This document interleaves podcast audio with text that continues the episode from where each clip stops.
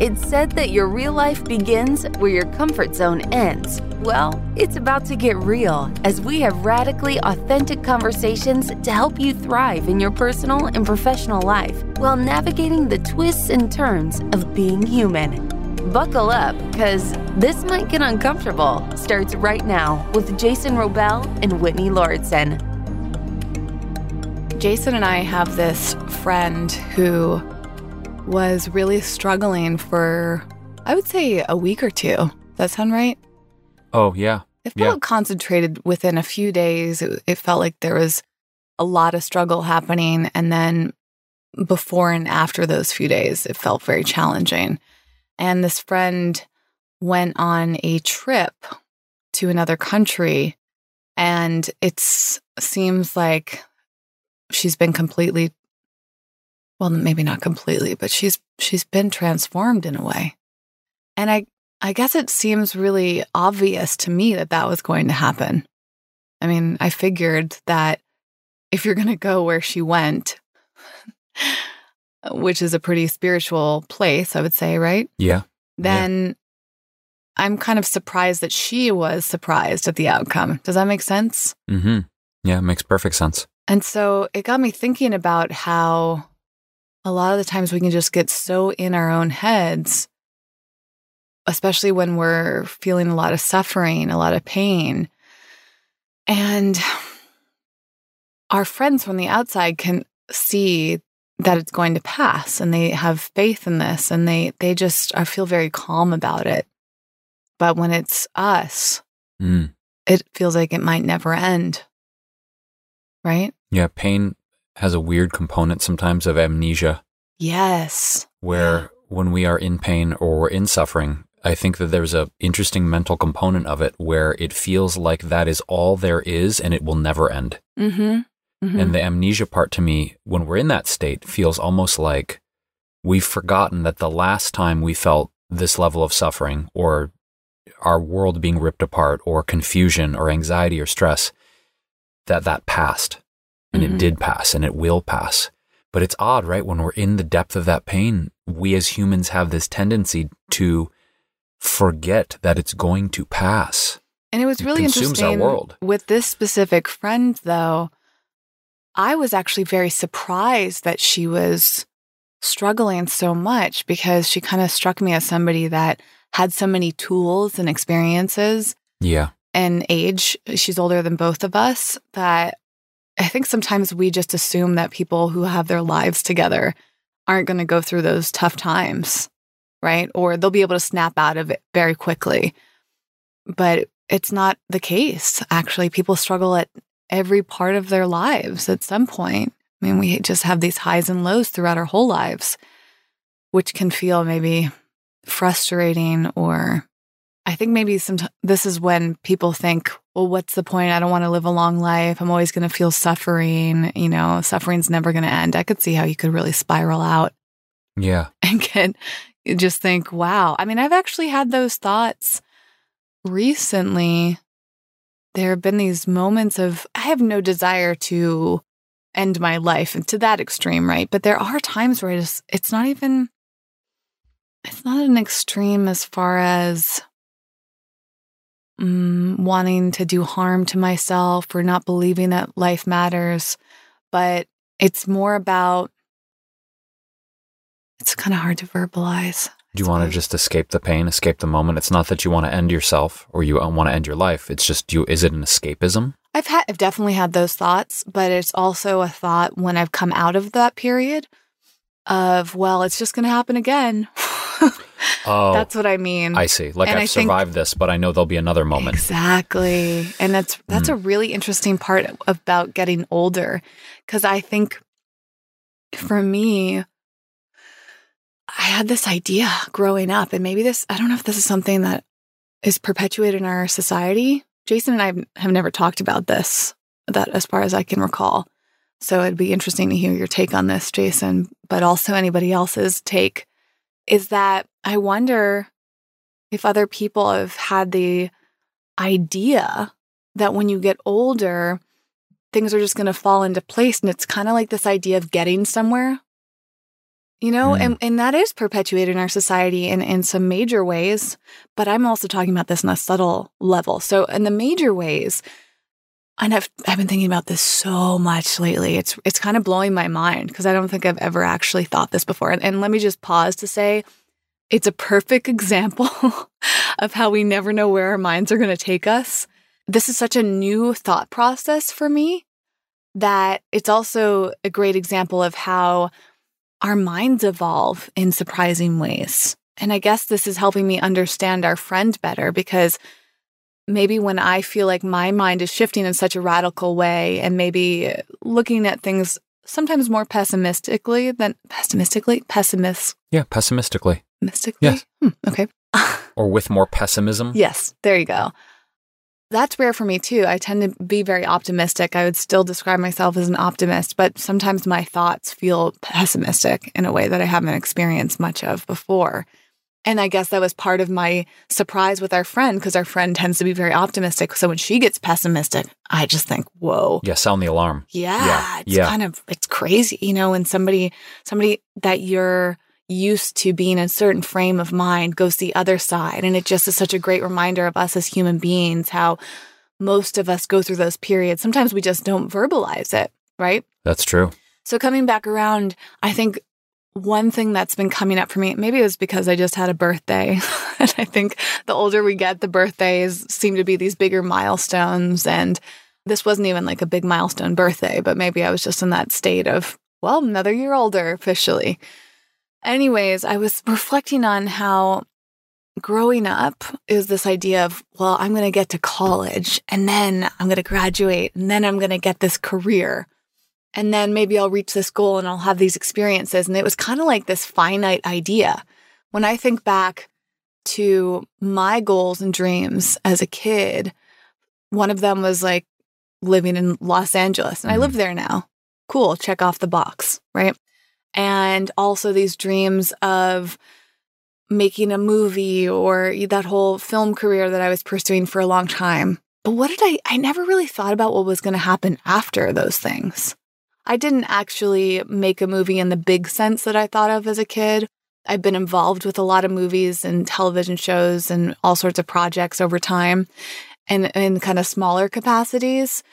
But even so, it's it's almost like if you combine all those experiences, they would amount to that big experience I had in my head. hmm But it's really interesting to think back on the way that I was framing my life as a kid. It was kind of like, well, if I just, ma- I'm going to make it one day, right? Yeah. The other big thing that I, I know a lot of people tend to think about as kids is, well, especially as a woman, I think, I'm sure, and Jason can chime in with the male perspective or his male perspective to be more pre- precise. As a kid, I just kind of assumed that I would get married and have children. And now I'm at a point where I have no idea if that's going to happen. Yeah. But as a kid, it was a given for me. It was just what was going to happen. hmm hmm And now I'm in this place where I have never been married and I don't have any children. And I'm okay with that. But it's really weird to me sometimes to think that that has not happened yet. And I have no idea if it's going to. And the older I get, the more that I think, hmm, it's very possible I may not have kids. Biologically, who knows how long I'll even be able to, right? And that's fine. I'm actually fine with that, I think. Who knows that that feeling could fluctuate, but it's just really interesting when when you get to a certain age and you start to think, wow, a lot of the things I assumed were going to happen in my life have not happened yet. And these are big things. Hmm. Like marriage and children are really big things. And our society perpetuates these ideas that they're a given for most people. Even just finding a romantic partner that you're going to be with long term, marriage or not, I feel like it's a given in society. Don't you? Like it's just well, of course, like as human beings, it's it's like this subtle thing that plays out that we're Mhm. all striving for in a way. And then anybody who's not married or not in a committed relationship or says they don't want kids or says that they don't want to be in a relationship, they seem to be like the odd ones. Yeah, there's a certain amount of social ostracization that happens with those people. Yeah. It's like, what do you mean you don't? What What do you mean you're not with someone? What do you mean? What do you mean? Like you don't want to be. You don't or, want to yeah. be. What do you mean? And I don't know that people intend to ostracize those with beliefs that are not in alignment with what society says you ought to do or ought to want. But I think this increases a lot of pressure in people's minds of especially, you know, the time bound mind of I'm a certain age and I haven't checked off the boxes that society has told me I ought to check off by this time. Some people start to get into a frenzy and feel a lot of pressure to find someone, to have those kids, to, I mean, I think that's part of what's going on with our friends, though. And I actually didn't even mean to get to that point when I brought her up. Interesting. No, you're, you're because my initial point was to talk about how she has had this kind of emotional breakthrough and now she's like I said transformed in some way, right? Whether her state, right? Her, her state, state, of being has transformed. Yes, that's that's. I don't know I mean. about her as a. No, I, I meant the what you the just state said. of being. Yes, yes exactly. Yes. So, so that was actually what I why I was bringing her up, but now it somehow led me to this idea of how we just have no idea what's going to go on in our lives, and it's actually like making me feel emotional. Why? Mm. Is it the uncertainty of it? Is it the beauty that it's we don't know? It's Is not it... a sad emotional. Oh. It's um yeah, I don't feel sad about it. It's just a, it's like an, a strong emotion. It's almost like a simultaneous feeling of being more at the truth of life, I guess, and less tied into what I thought I wanted mm. or it's like, you know, we've we've been talking a lot personally, Jason and I, about this. And I think we've talked about it a bit in a few of the episodes, but there's this it ties into that idea of surrender, of letting go about the of the ways that you think life should be. Hmm. And surrendering to just what is. And I think that's why that's making me feel emotional right now is I'm recognizing like I feel like that's what's going on here. Because a lot of the time we feel disappointment it's it's as we've said in at least two other episodes. I feel like this just keeps coming up for us, but it's uh about expectation. Hmm. you know, that's where a lot of the pain is is is things aren't going as planned. And I, I, I bet you that that's part of the pain that our friend is experiencing. Absolutely.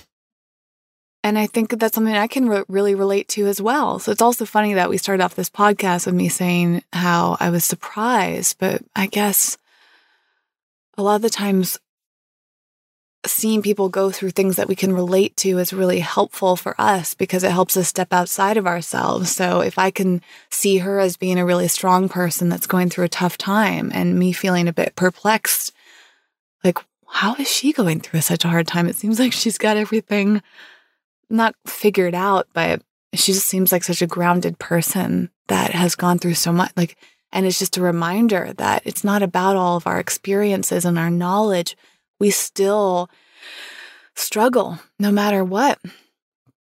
And there's nothing wrong with that. And it's usually very temporary, but I guess temporary is relative to things.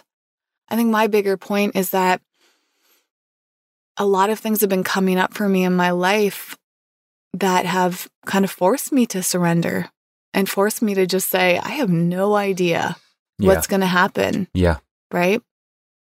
And even though that has felt painful at times, it also feels like such a gift because it's kind of nice when you're forced to do something that you that if something is really hard, we tend to resist it, right? Mm-hmm. But when we're forced to do it, if we don't have a quote unquote choice, then we just have to deal with it and the resistance melts away. And that's actually what's an interesting thing is resistance is generally something that our brains are creating for ourselves. We're choosing to resist something. Yes. So when things seem like they're falling apart, it's actually such a great gift because if we don't have control, then in a way we don't have resistance to it. The only resistance that we're experiencing is the emotional resistance of it, of letting go. And maybe that's where the pain is as well, is that we feel pain and that's just, maybe the pain is the resistance. Hmm. And it's like the letting, maybe that's why I felt emotional about it because it just, it, it does feel painful. I mean, I, I feel some level of emotional pain about this a lot recently. And yet I also feel really grateful for it because it's just forcing me to go in a direction I didn't think I even wanted to go in. I think that there's reality and then there's our thoughts about reality. And again, to paraphrase you, saying we harken back to subjects we've talked about on the podcast before, I just think there, there's such this interesting human drive to have certainty and to have safety and have security and try our best to predict what's going to happen next. But if I, you know, if I look back on hmm, where I thought I was going to be right now, I mean, it's interesting that you you kind of you you bring that up. You know, I think about okay, whatever by this age or this stage of life, right? I thought that I would be know, more famous, more successful in my relationship, have more money, live in a big house with, you know, my wife, my life partner. You know, I definitely had I had this vision, you know, and and I think one of the reasons why for me um like you remember when the TV series got canceled is I had this idea well, I'd- don't assume the listener knows about that. Okay, so so I I I had a TV series on the Cooking Channel and Food Network Canada for uh, one season. It was called How to Live to 100, and and I mean the excitement was first of all I had been I had had that on my manifestation board for five years that I wanted a TV series. And so it was this incredible moment of, oh my God, you know, think about the craziest thing you want. I want to host a TV series, not just a TV series. I want it to be the first primetime vegan cooking show in, in history. And it was, and, and, and the feeling was overwhelming excitement. And oh my God, this actually happened. This crazy thing I put on my manifestation board that I'd been asking for and praying for for five, half a decade came like a mind blowing moment. For, uh, it was overwhelming to a degree. And I also had an idea that this was going to be this pivotal moment in my life and career that was going to explode me into the mainstream. That I was going to be on the level of a Jamie Oliver or an Alton Brown or a Guy Fieri. Like I, my next step was like taking over the Food Network and having all these book deals. And we were in talks for having a um, a whole line of products and cookware. I don't even know if you knew that. Like there were there were these talks of like we're going to take the archetype and the system of how we build a celebrity chef, and you're going to be the next big thing. Like that Mhm. that was the direction it was heading. And also, this was a interesting time because this is also when Jason and I got closer and eventually started dating. I remember you telling me about the TV show in it must have been September 2012. Yeah, because we had already shot the pilot at that point. Yes, but it was still a secret.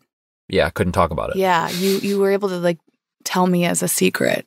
And so I got to see Jason go through all of this, all the ups and downs. I even auditioned to be on the television show. She did. I really feel like I would have been good on that show. Agreed.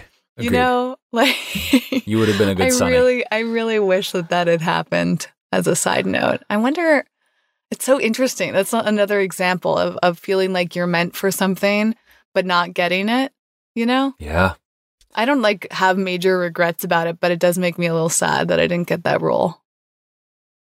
I It forgot it about just that would have been really by fun. the way. I think it was tough though because Jason and I were, I always wondered if they didn't cast me because A, I wasn't a working actress, but B, because we were dating.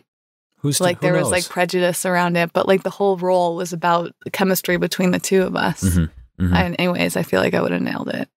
I wonder if the audition video is still out there somewhere. It's probably still My on your com- audition? yeah, it's probably still oh, on the computer. I have it. Amazing. I a hundred. I haven't Amazing. watched it in a while, but it's yeah, it's on one of my YouTube channels, and it's not public, so no one Uh-huh. go looking for it Uh-huh. unless we decide to make it public. But it would be kind of awkward to go back because I think Jason and I always had. This is such a side note, but we had this trend of me being really awkward in any of his videos because. I think I was just still finding my place in your life. I mean, at the very when I when I was dating you in the in back then, I felt nervous around you. It's so it's so funny. Oh, I told I was like I felt I don't know if it was just where I was in 2012 and 13 or I just hadn't felt comfortable with you, but man, I felt so nervous around you at Oh, wow. times. Interesting. Interesting. Did you know that? Not really. Really? No. What do you mean not really? You knew a little bit? I mean, on camera in certain like public situations, but I didn't know it was kind of this generalized state for you. That's fascinating to me. I mean, I bring that up also to show how things evolve, right? I mean, 2012 versus 2019. And you and I also had no idea what was in store for us, No. right? I mean, no, did you no. think that we were going to stay friends at certain points? I don't know. I mean, I, I, to be honest, I didn't really think about that part too much, you know? Um, But we, I guess the big point is we had no idea. And No, I, I don't even know if I ever, if I did have thoughts of like, we're not going to talk, I don't know. And we broke, went through our breakups and all that stuff. I don't, I don't know. It's really interesting. I mean, but our relationship just evolved in, it unfolded in so many ways I never could have predicted, even if I had tried to think about it. Yeah. Right. I think I was actually quite present to our dynamic the entire time. yeah. Yeah. And I, and I think what you're saying about being able to predict things, we just, we can't. You know, we try with everything. We try and figure out how somebody's feeling or predict how someone's going to feel. We try and predict. I mean, think about this. Uh, You should here- also go back to your story with the television I- show I, too. I will, but I want to end on this tangential point of this tangent is one of the, I mean, there's so many examples, but the one that came up for me of we can't accurately predict what's going to happen is I think about all the times when I've had to, had to, chose to have an uncomfortable conversation with someone. A breakup conversation, or, you know, you hurt me, or resigning from a position or quitting a job. It's uncomfortable moments and uncomfortable conversations we need to initiate. And I think part of the discomfort or the fear that I have felt in those moments was thinking or predicting or assuming that I knew how that other person was going to respond. right. And so often, if I really think about it, yeah, there's been moments where the other person was very upset or sad or heartbroken or whatever, but there's also been as many moments where the person on the other end was like, felt the exact same way, or they were relieved, or they were like, oh my God, I've been thinking the exact, thank you for bringing that up. hmm So, this attempt to predict or assume what's going to happen is a complete fallacy of existence. And yet, we are so very conditioned to want to try and do that. hmm But back to the TV series. So, my idea in talking about assuming things, you know, it was just set up in this, my mind, right? And this was of my own volition, but I was also surrounded by, you know, the production company and, you know, Food Network and Cooking Channel and my In agents. 2012. And this was 12 to 14 Right. and just it, it was like this collective pumping up of you know this is the first step and you know you're going to get a product line and then we're going to bump you up to food network and you're going to go to pebble beach food and wine and blah blah you know all the things like this is how we create a celebrity chef we're just going to put you in the machine and see what it pops out hmm and i bought i, I drank the kool-aid too man are you kidding me as a chef to have a tv series hmm that's insane it's in, it's still insane i mean i still think about i had a tv series it's insane Well, you have. It, well, it it's, exists. it's, and it, it's it still, runs. It does, yes. And I would really like to rewatch it after all these It's, years. oh my god! Before I knew how to grow facial hair, um, jailbait. You can get it on Amazon, you know. You can you can download it on iTunes too. Mm-hmm. Um, Yeah. But we'll link to that in the show notes. we will, we will. Would appreciate your patronage and viewership. I just, for me, it was this thing of it needs to be this thing. We want to build this juggernaut. We're going to make you the first vegan celebrity chef, blah, blah, all that stuff, right? And in your mind, you have this idea of how you think life is going to go. And that this was going to be, you know how you would talk about, I've made it, my big Mhm. break. Mhm. I've made it. I did it. I climbed to the top of the mountain. Yeah. In my mind, that's what I built it up to be. Mm. And then after the first season was on, you know, early summer of 2014, you know, I got a call from this was spring summer right around there. I thought it it aired twice, didn't it? It did the pilot and there was a gap. There was a what- pilot and there was a gap and then the first season came on. And the first season came on in January of 2014. Did it? No. Yes, it did. Wow. Yeah, because we shot the pilot in 2012. The pilot was on in January of 2013, and then it was a whole year before season one went on the air. Well, because I was there for both of the parties. You Yeah. had, you had the premiere party at that. What was that cafe? Marika Cafe, or is That it was organic really organic cool- bar? That was a that was a cool place. Yes. And then, the second one was part was at Gardein headquarters. That's right. right. So it was an entire year between the pilot episode and the the full first season being on. hmm So And then, it- so you're saying what? I remember I was there at your place. I'm fairly certain that I was at your place when you got the call that the show was canceled. no, you weren't. I was alone. Mm-mm, I was there for some big moment. mm-mm. I was alone I feel, for that. was it the book? There was something that I just remember very distinctly. You came down the stairs from your office in Glendale yeah. And you were just like falling apart. You were just devastated. Might have been when they pulled the first book deal because I know I know I was alone when the TV series got canceled. And So- where were you? Tell me, remind me of that because I, I'm wondering. Yeah, when you spoiler alert: the series got canceled. Everyone well, you've talked about after it after one season, but the re- but yeah. the listeners might not know. okay, so. but so remind me where you were. Like, where was I when you got that news? Then you weren't. There. I remember I was up in my office on the second floor, and I was during talking. the day, or it was day. Yeah. are you sure I You- wasn't there? No, you weren't. Hundred percent, you weren't. Trust me, I know this. Uh, We, for whatever reason, Did you reason. tell me in person, or did you tell me like when did you tell no, me? No, I, t- I think I told you over the phone. really? Yeah, because because it was it was I needed time to process it, man. It wasn't it wasn't one of those things where it was like I'm just gonna call and like tell people. Like I needed to like integrate that because it was heartbreaking, you know, to have. It was heartbreaking for two reasons. Okay, it was heartbreaking because when you invest years into manifesting something and years into creating something, and then it's halted or interrupted or, in my mind, taken away from you after all of that manifesting an intention and, and you know hours on set and creating writing the episodes and you know rehearsing and learning the lines. I mean it was a lot Mm-hmm. to go in it was massive. Mm-hmm. and then yep we're done. We're not doing anymore. Like it, it, wa- it was it was it was as if someone had stuck a knife into me like it was a visceral physical pain and Who told you, and what did they say? it was one of the it wasn't the head of um it wasn't the head of cooking channel it was um Scripps. it was it wasn't the head of Scripps it was um so the person who greenlit the show and gave me my TV contract he actually quit the cooking channel and was replaced by someone else Was his name Michael? that was the CEO of cooking channel Okay, was okay, Michael yeah. good good memory Yeah, um I remember what he looks like so too. she was a new person ish right she wasn't the original person who like signed my deal he left Mhm. and she came in Mhm. So she was like um a director of programming, I think. And yeah, she she just, you know, she said our viewers want burgers, brats, and beer.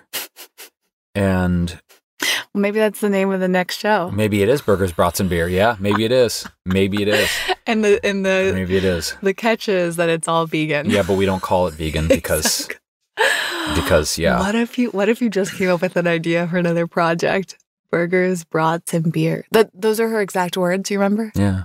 Yeah, and it was it was just and and and she said, you know, we from a programming perspective and to keep our advertisers and and the way our business model works is you know, we need to give keep giving people what they want. And my response was as I hear you and as one of the major ma- I mean, Scripps is huge, right? Mm-hmm. As one of the people who are dictating public taste in media, you have the power to recondition people and give them things that are going to shift their appetites. Mm-hmm. So it's this thing of you, you know, in my mind, you keep feeding the monster, right? We want burgers, we want barbecue, we want beer, we want brats, we want blah, blah, blah, blah, other things that start with B. Mm-hmm. Or you shift the narrative because you have the power to do it. And so to me, it was a bit of a, I understand from a business model, but it's also a bit of a cop out because of the power you guys have to put new programming on and shift the conversation. And it was Mhm. just a ratings thing. It was like the ratings weren't high enough. Okay, I get that. But the part that annoyed me was, was we're just giving people what they want. And I'm like, yes, but you're also influencing people to desire certain things. Mm-hmm. So my point is though, it was not only the heartbreak of me investing literally years into this thing that I dreamed about for so long, but it was the expectation I had built up that this was going to be the turning point in my career and my life. Did I was you already gonna have be, I your was book gonna, deal at that point? I didn't. I didn't. The book deal came after. How soon? At wasn't it like right around the same time? It was all parallel. Yeah, I, you we were, we were pitching. negotiating the big book deal while you still had the show, I'm and gonna- then you got let go. Yes, I'm going to name names, and I don't care. Well, let. Do no, you really want no, to? not human names, Oh. like like names of companies. Okay. I'm not going to name human names. Okay. I'm going to just name names of companies. So I had a interest and an, like an offer extended to me, like we want to do this from uh, the Can you, can you give me the timeline? Just what these months were? Do you remember approximately? It was again. I said spring to early summer. It was. This was like. This was like April through June of 2014. So you were in this place of. You have the show. The you show's feel, on the air. You I feel, like top of the oh- world. Oh my god, yeah! And the book proposal was done. The book proposal was badass. Whose was idea was the book proposal? Me. Okay, so it. you wanted to write the. You already had the show. The show's done, and now you're just waiting to see if it gets renewed. Oh, and the interest was you- massive because I've got the series on the air. So right. my agent at the time um, was pitching the book, and everyone's like, "Oh my god, he's got a series!" Like people were Right. salivating. The publishers were salivating because I had a series on the air. So the agent's shopping the book around to all these different publishers, Mhm. and you have the show, and so everything feels great. And then you got this offer, correct, from one publisher. It was interest heading toward an offer. Okay, while you still had the show, or had the show been canceled when you had that offer? They the conversation, initial conversation with the publisher happened. Show got canceled, and then the follow up conversation with my manager at the time told the publisher his show just got canceled, and so they pulled the offer.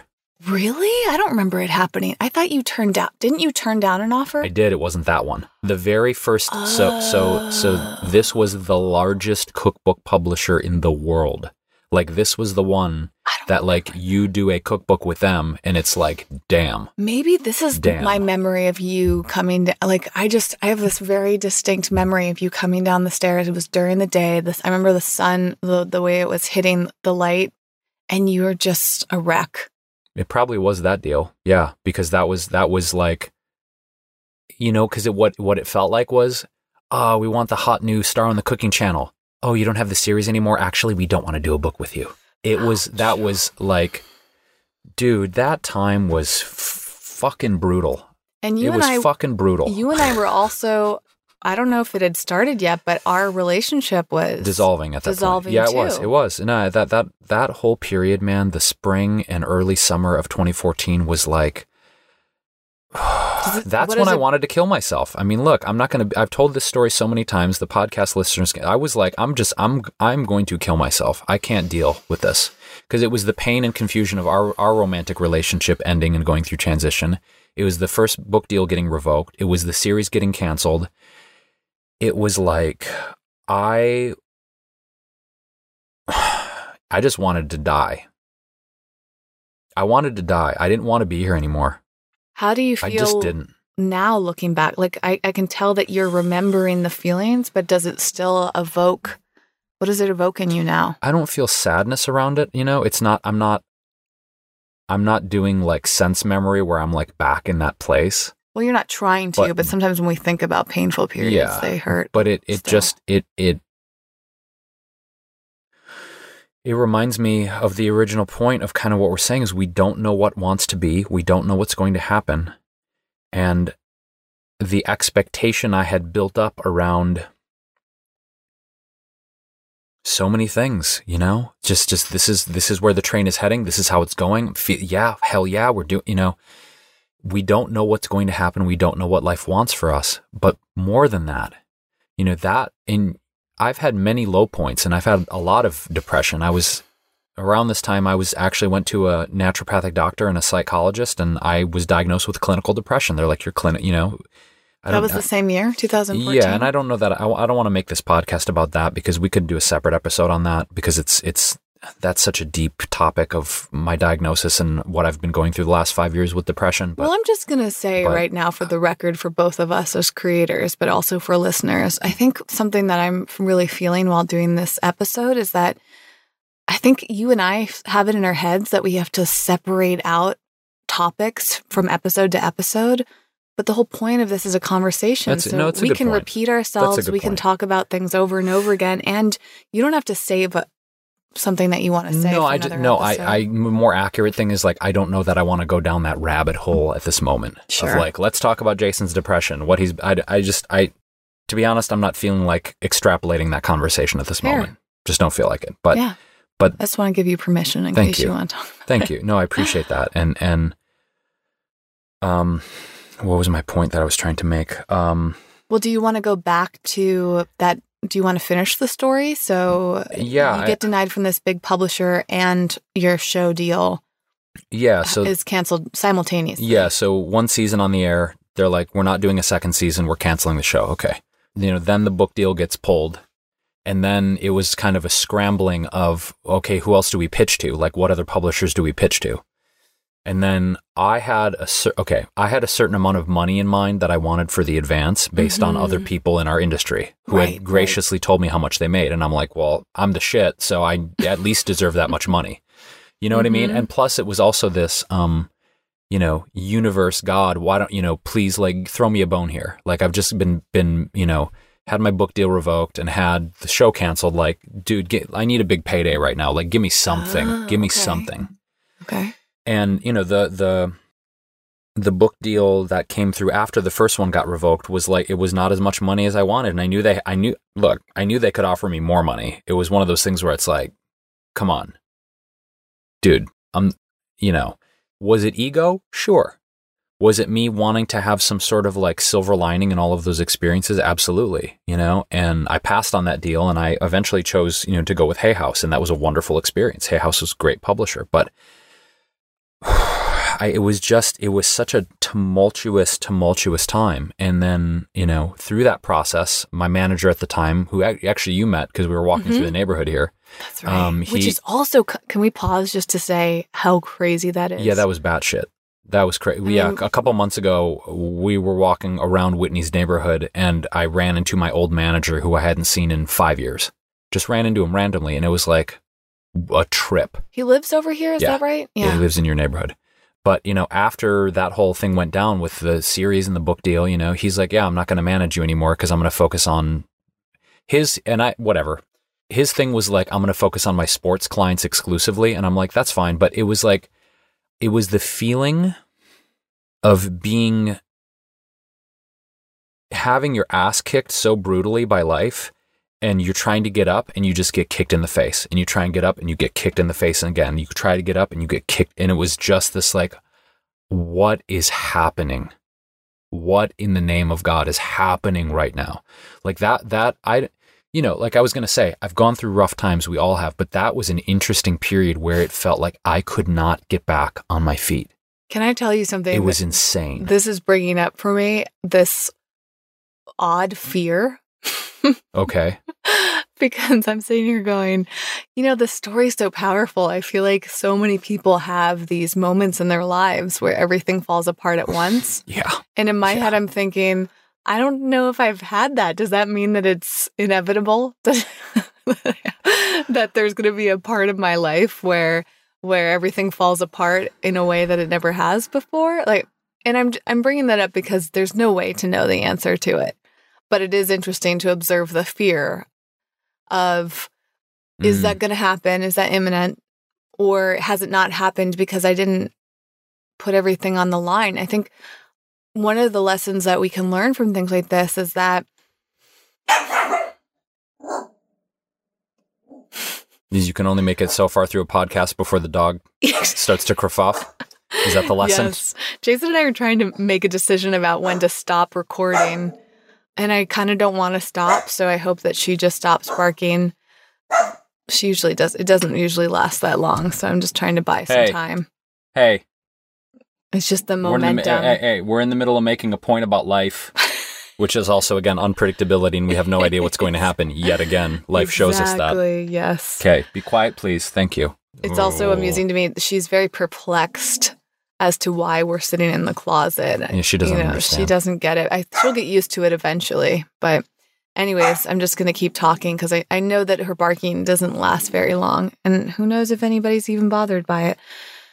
So, my point being is that this, what I reflect back on that story is A, it comes back to the very first point that I made at the beginning of this, which is when you're sharing all of this, even though I was very intimately in your life at that time, I don't even remember you being that upset. It's really fascinating to me because my perception of you is that you had a few times, like I'm I'm recalling that time coming down the stairs, and I remember that that time at yoga that you and I have shared a few times, and there there's like a couple times in my head, maybe more than a couple, but a few times in my head where you were struggling. But as you're sharing the story, it sounds like that struggle was going on for quite a long time. I just wasn't fully aware of it. And it's just kind of amazing how a lot of people are going through can go through rough times in their lives and and other people have no idea. Yeah. Right. Well, well there's a but sense there's of shame around other, it, you know. Yes. There was a sense of shame. Or, that's why I didn't really let on that what was really happening because there was a, there was shame around it. hmm The other thing I was going to say is that you know, when I was saying here saying that I wonder if this will happen to me one day. And it's kind of scary to think about it. I mean, who wants to go through a time in their life where everything falls apart? I think I probably have gone through it in small ways. You know, mm-hmm. it's not, I'm not saying I haven't struggled. It's just that the way you're describing it, these are a lot of big things falling apart. And part of me also thinks, well, maybe it was because you were doing really big things that a lot of people don't do. Interesting. Right? Is that you were so fortunate to have a TV show, period, right? You were fortunate to get a, a book deal and have a manager and an, like all of that stuff happening. That that is fortune right there.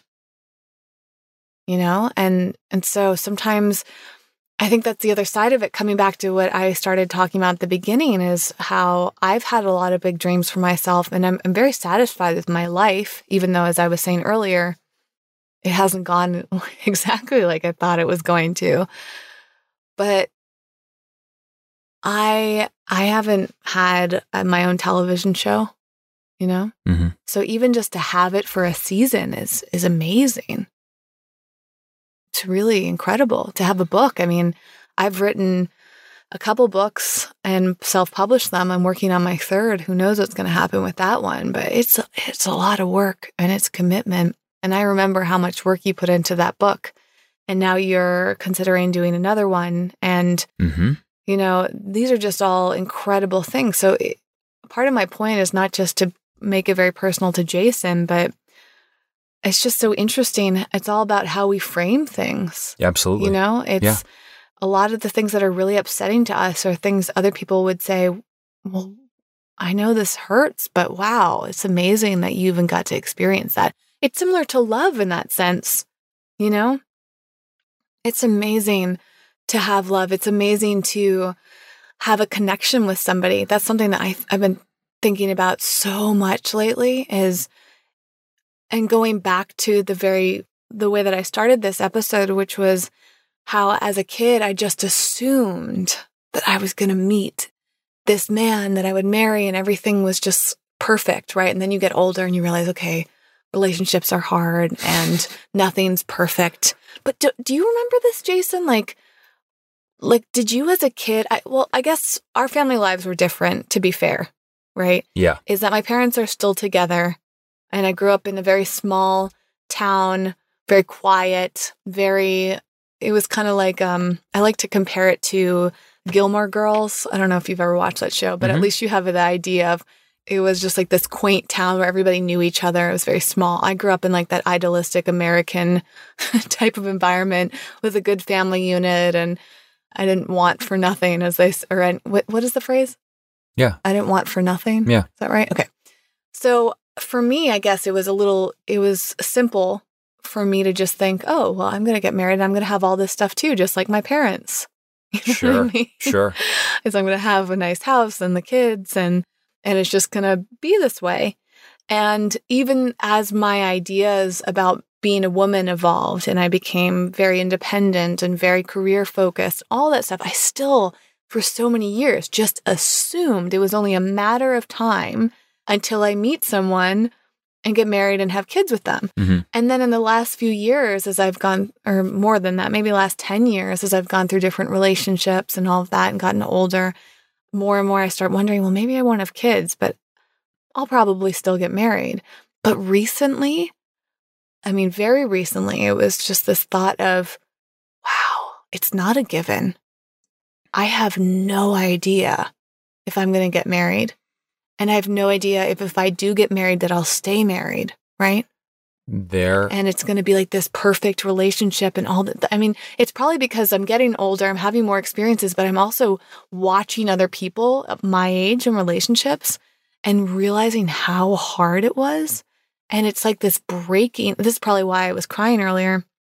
It's almost like my view on life has been shattered in both a beautiful and a heartbreaking way. Is that I'm recognizing that a lot of these assumptions I made about what life was like are not necessarily true. Yeah. And it's it's a bit painful to have those realizations. Right? I mean, g- may, is that part of what you were feeling too back then of maybe you're, in your head it was only a matter of time until you became famous and a matter of time until you were getting everything that you wanted and then it was a given. It was like not even a question. It was like, this is going to catapult me into superstardom. People are going to know me all over the world. I'm going to have the big mansion and the Venice canals. I'm going to have my McLaren. I'm going to do all the things, the whatever, the things. You know what I mean?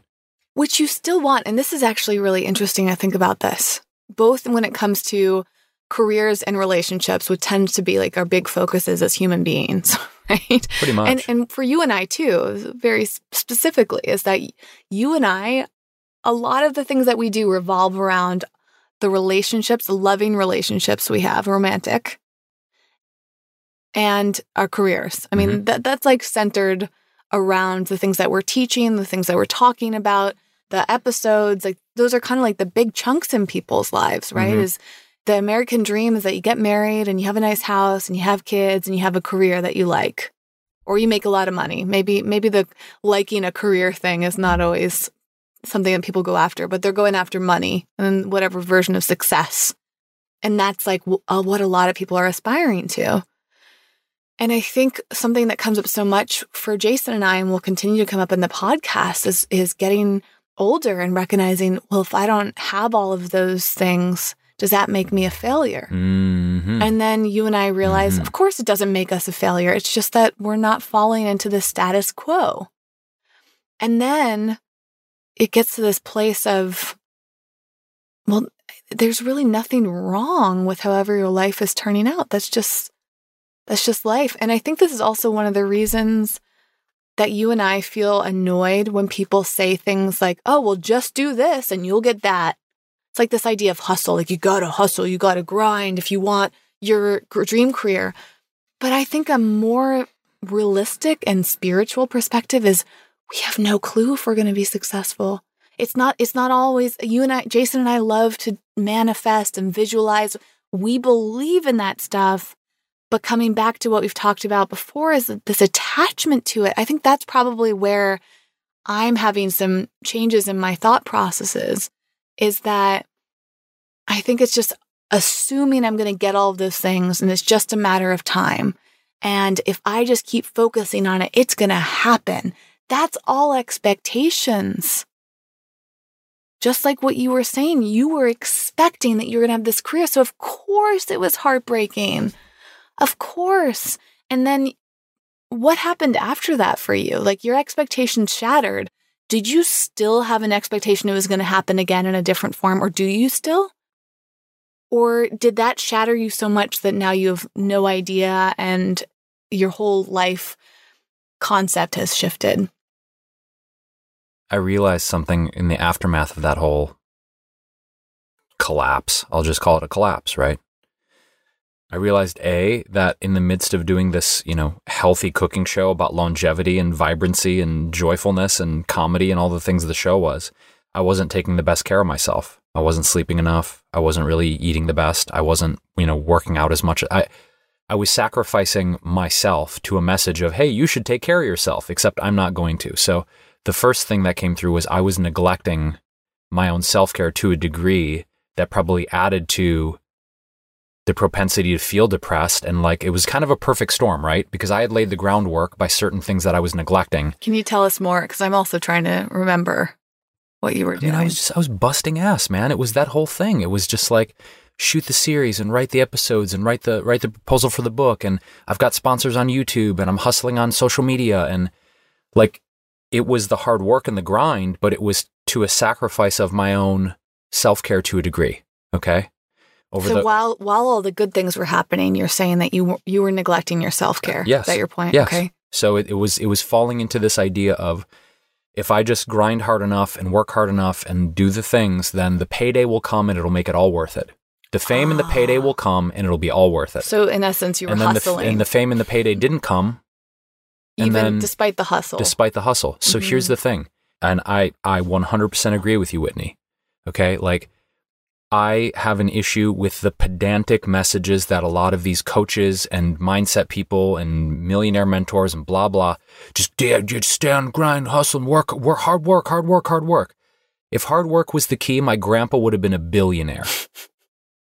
My grandpa Mhm. was the hardest working mofo I ever met in my life. He would have been a billionaire. So stop with the pedantic messaging of you just got to work hard. And Yes, effort is required. Effort then and there's focus is required. There's another element of this too, though. Some people might say, "Well, maybe your grandpa wasn't wasn't putting the effort into the right things," and then you know. You and Right. I both have experimented so much with quote unquote the right things and the strategies and the books Formulas. all of that. I've been obsessed with that stuff for years. Those are the sort of things I feel like I need to teach people, right? But as we've evolved, we've recognized you the formula does not work for everybody. And some people say, well, maybe you're just not putting enough effort into it because if if you were, then you would get these results. But I Mhm. I have not experienced that. So how can I even teach that? Which is something again, I this year I've I've really been reflecting on on my coaching and all of that is I think for so long I was trying to teach people why are you laughing? Keep going. I have an idea. I was trying to teach people the steps. And I, I started to feel out of alignment with teaching that way. Yep. And I think one thing that Jason and I are both discovering through the process of creating this brand elevator, which initially was all about helping wellness entrepreneurs. That was our whole aim with this brand. And now it's evolved into something so much more. But I'm recognizing that that even when I'm is Evie still barking? Is that what I'm she's, hearing? she's muffled. She's a it's a muffled bark. I realized that something that was so common for my students over the years that I've been coaching is that you can give somebody a formula, but I don't think that's what really people need. They think that they want that. And I'm a great example of this. I've been giving plenty of formulas, of checklists, of do this and then you'll get that. But it's very rare that A, I do all of those steps, and B, that I get the results that are promised. And I wonder if part of that reason is because you first have to set the foundation of working through a lot of these things that we talk about in these episodes, right? Yeah. and letting go of those expectations. And there's so many things that need to happen before and during those strategies. And then you also simultaneously have to recognize that you may do those st- strategies and be committed to them and follow every step along the way. And maybe you've you've done all the self-work too, and you still might not get the results that you wanted. Or maybe you'll get something better Mm. you know and the whole point is, is that you just have no idea No. how things are going to evolve And there are no guarantees, and that that's that is a thing of the expectation of I put the time in, I buy the right course, I read the right book, I follow this person's formula, I I hustle, I grind, I go to the, the whole rigmarole of self development. There are no guarantees. do you think You're that's not guaranteed part of anything. do you think that's part of the reason that you were feeling so upset is because you felt like you earned it and it's your time and you followed all the steps and you did everything and it still didn't work One hundred percent. It's almost as if you were mourning again the expectation, but it was it was as if mentally you felt like a failure because of the way that you've been programmed, right? But of course you're not a failure hmm because you those things didn't work out. But at the time, you really, I think, were convinced that you were a failure, right? Of course. Or or you were just and or you were you were just feeling frustrated because you didn't know how else to get what you wanted. Mm, I think it was probably both, but but it was this idea that if I just do all of these things and put the time in and put the hard work in and the focus in and put my heart into it and do my absolute best, success is not just guaranteed, it's owed to me. Right. Yeah. Okay. So, so there's a sense It's of, your time. there was a sense of entitlement. Yes. That's the mo- that's even more, that's an even more insidious mm-hmm. layer to this. Okay. Mentally is that I put my time in years in this industry, got my agent, got my manager, got the TV deal, blah, blah, blah, all the things are lined up. Life owes me this. I deserve this. Right. It was almost like, you know, this energy of like, I'm getting what's coming to me. So then if you were I'm getting, I'm getting mine. if you had that mentality during it, how did you feel after? And I mean, I, I just kind of brought up some emotions that you've expressed, like the idea of being being a failure and frustrated. Yeah. But if you felt like I'm owned this, I deserve this, of course I have this. It's you know, it's my time. I you know, it, it was only a matter of time till I got this. Was that illusion shattered for you when Yeah. all this happened? 100% it was. And, and, And did you feel like a loss of self? here's what I felt. The whole reason I wanted the fame and the money and the recognition in the first place was because I had been walking through life with this idea, okay, that the deepest trauma that I could experience was was the fractured relationship with my father growing up. And that because I didn't get the love, approval, and attention from him that I so desperately wanted because he wasn't present, that if I were to have it with money and fame and celebrity and influence, that would compensate for what I didn't get as a child from him. So mm-hmm. the psychotherapy I had to go into was to excavate why this de- mental devastation was so deep for me. It wasn't just about what it was on the surface.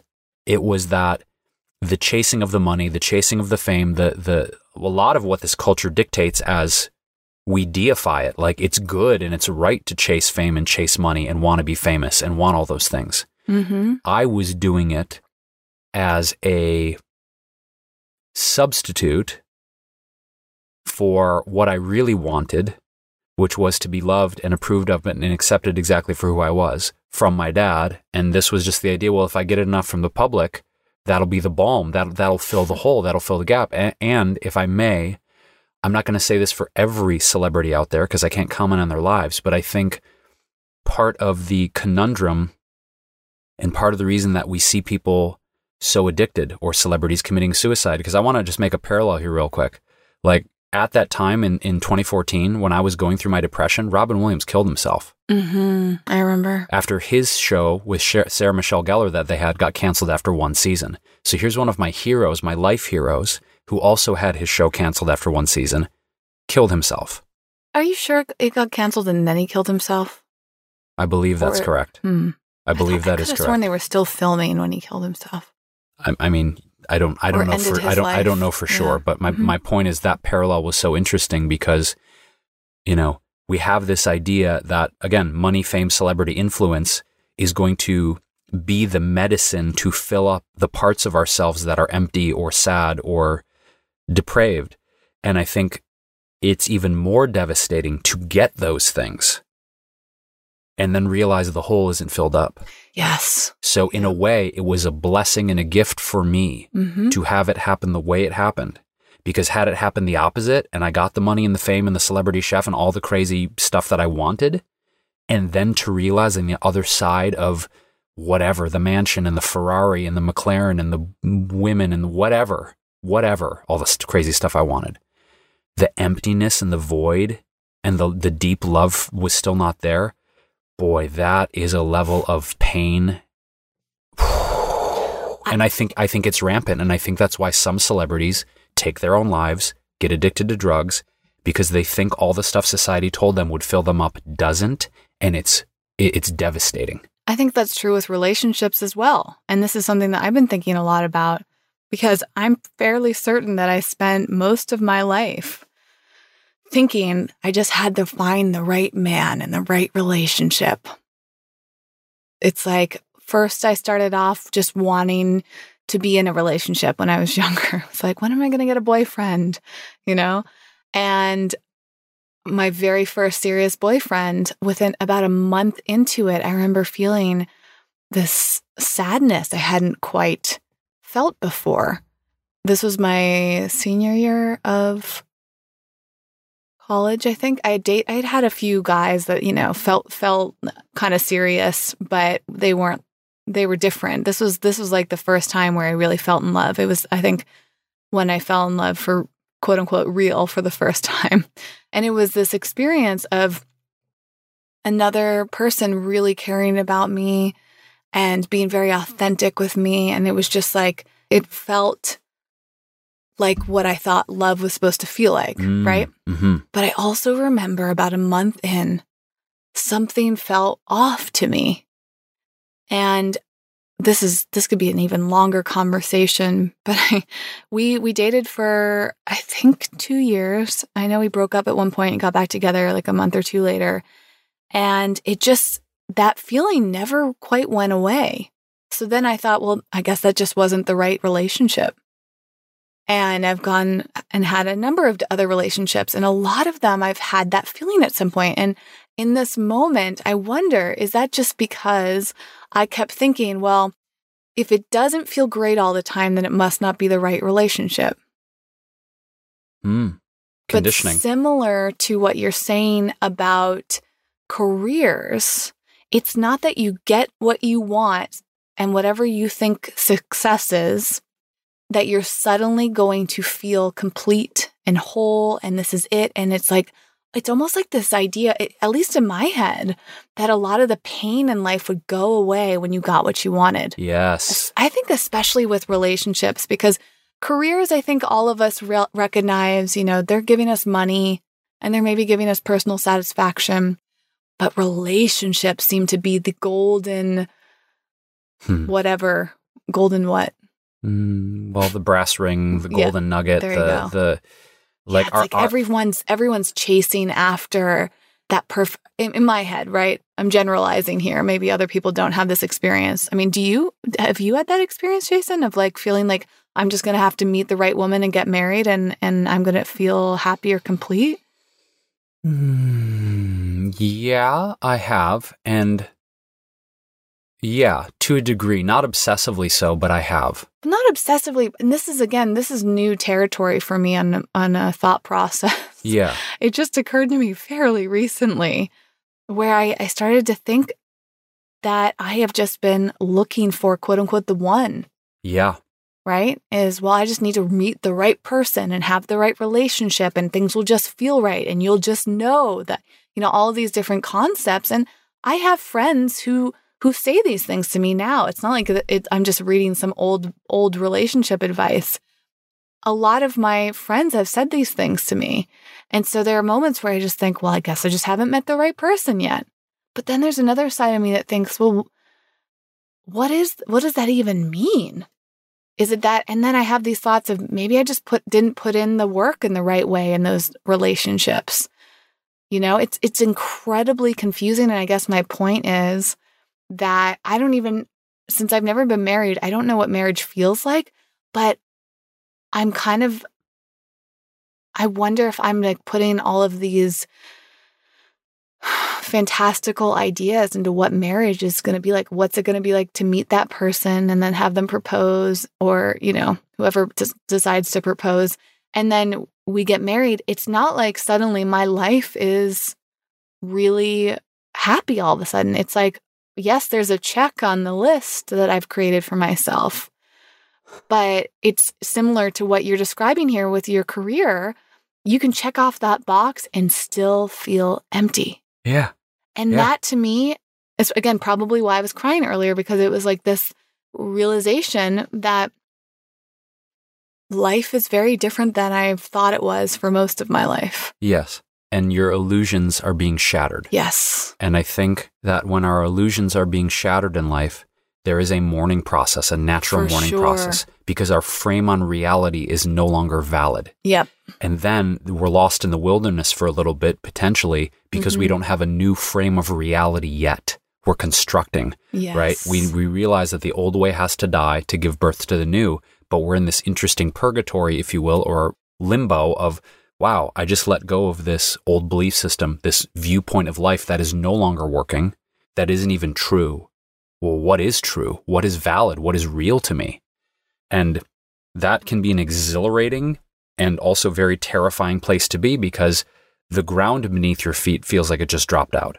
And you're like, to a degree, not like your, your life is over, but like, wow, this way I was seeing life isn't working. It's not real for me anymore. Are you experiencing that with your life too right now? Or are you referencing back to when you felt this? Oh no, back past? back then, yeah. I mean, I but but I Mm. feel like in small increments, as I learn and I grow and I experience life, there are small deaths taking place all the time. Of like, oh, this thing I Mhm. believed, this thing I thought was true, this thing I assumed, this thing I had an expectation about. Oh, I get to let that go. Yep. I get to let that go. That's not true anymore. It's a little death all the time, I think. Mhm. and that's good because you know life doesn't exist in a vacuum. You know if there's space in life it's going to be filled by something. It's going to the energy wants to move. Energy wants to flow through us. So we release this thing that we believe is no longer true anymore no longer serves us. It's going to the space will be filled by something. Mhm. and then i think as we're in this wilderness part where we're exploring what is true what's truer than that for us it's a very interesting place to be in life Mhm. because we're in infinite possibility then. And I just, I mean, you know, we talk about the beginner's mind, or, you know, we've heard Steve Jobs reference this, Deepak Chopra, Luciano Pavarotti, these, these magnanimous figures, you know, the Buddha. I mean, so many versions of this of like, remain childlike, be in the child's mind. And I think there's, to a degree, a wisdom in that because, and my version of that is, I don't know what the hell I'm doing. but nobody does. that's- There's just a cultural illusion that anybody yes, knows and we're they're faking it. But the reality is, we're all just taking one step and one foot in front of the other as we go through life. But this idea that I know what's happening and I know what's going on, the more I live with is like, I don't know what the hell's happening. It's like, I'm born, like stage one, I'm born. Middle stage, what the hell is all of this? I don't know what I'm doing. Uh, final stage, I die. Maybe I repeat it. I don't know. But honestly, some people are like, "Oh, what you? Yes, you do. You know. You know." I'm like, "No, genuinely, you're not understanding what I'm saying. Like, from a high spiritual perspective, I don't know. I'm here to Mhm. learn and be shown and flow. You know what I mean? it's it's we maybe it's a wrap up sign for the know, pod. that's what I was thinking Evie's like, "Wrap it up, guys." Yeah, she so is. so I just want to end that by saying like I'm okay with saying I don't know because I acknowledge that in each moment life is evolving and changing. yes. So And what I, I- know now may not be true and probably won't be true in the future. And I think part of the the letting go is is recognizing that that's okay. Is that it's okay if you don't have it all figured out because nobody really does. No. And some people I think are just so connected to their ego and the ego wants you to think you have it all figured out and so you start to act as if and I think it actually becomes less painful the more you let go and that's why surrendering is such a big thing for me. And speaking of surrendering, I don't know if anybody can hear this, but We're going to surrender. we put Evie in another room and she is frantically scratching at the door and whining. And I, the, she's um, the closest I have to a child. So I feel like we need to tend to her wishes and wrap up and, and um, continue the conversation in another episode, which we surely will do. This this episode went in a direction I never predicted. How about you? no clue where it was going to go. I'm glad had- it went to where it we went We had though. a conversation before. We're like, let's talk about resistance, and then and then I thought, well, let's just ta- start talking about our friend, and then who knows? But I felt like it's such an amazing example of just going into this flow state and being very authentic and transparent with the things that we're experiencing, and encouraging each of you to do the same thing. So, as usual, we will invite you to connect with us. You can go to our website, wellevator.com, W E L L E V A T R. It's in the show notes. The show notes will be on wellevator.com, but they should be linked to uh, somewhere in the podcast.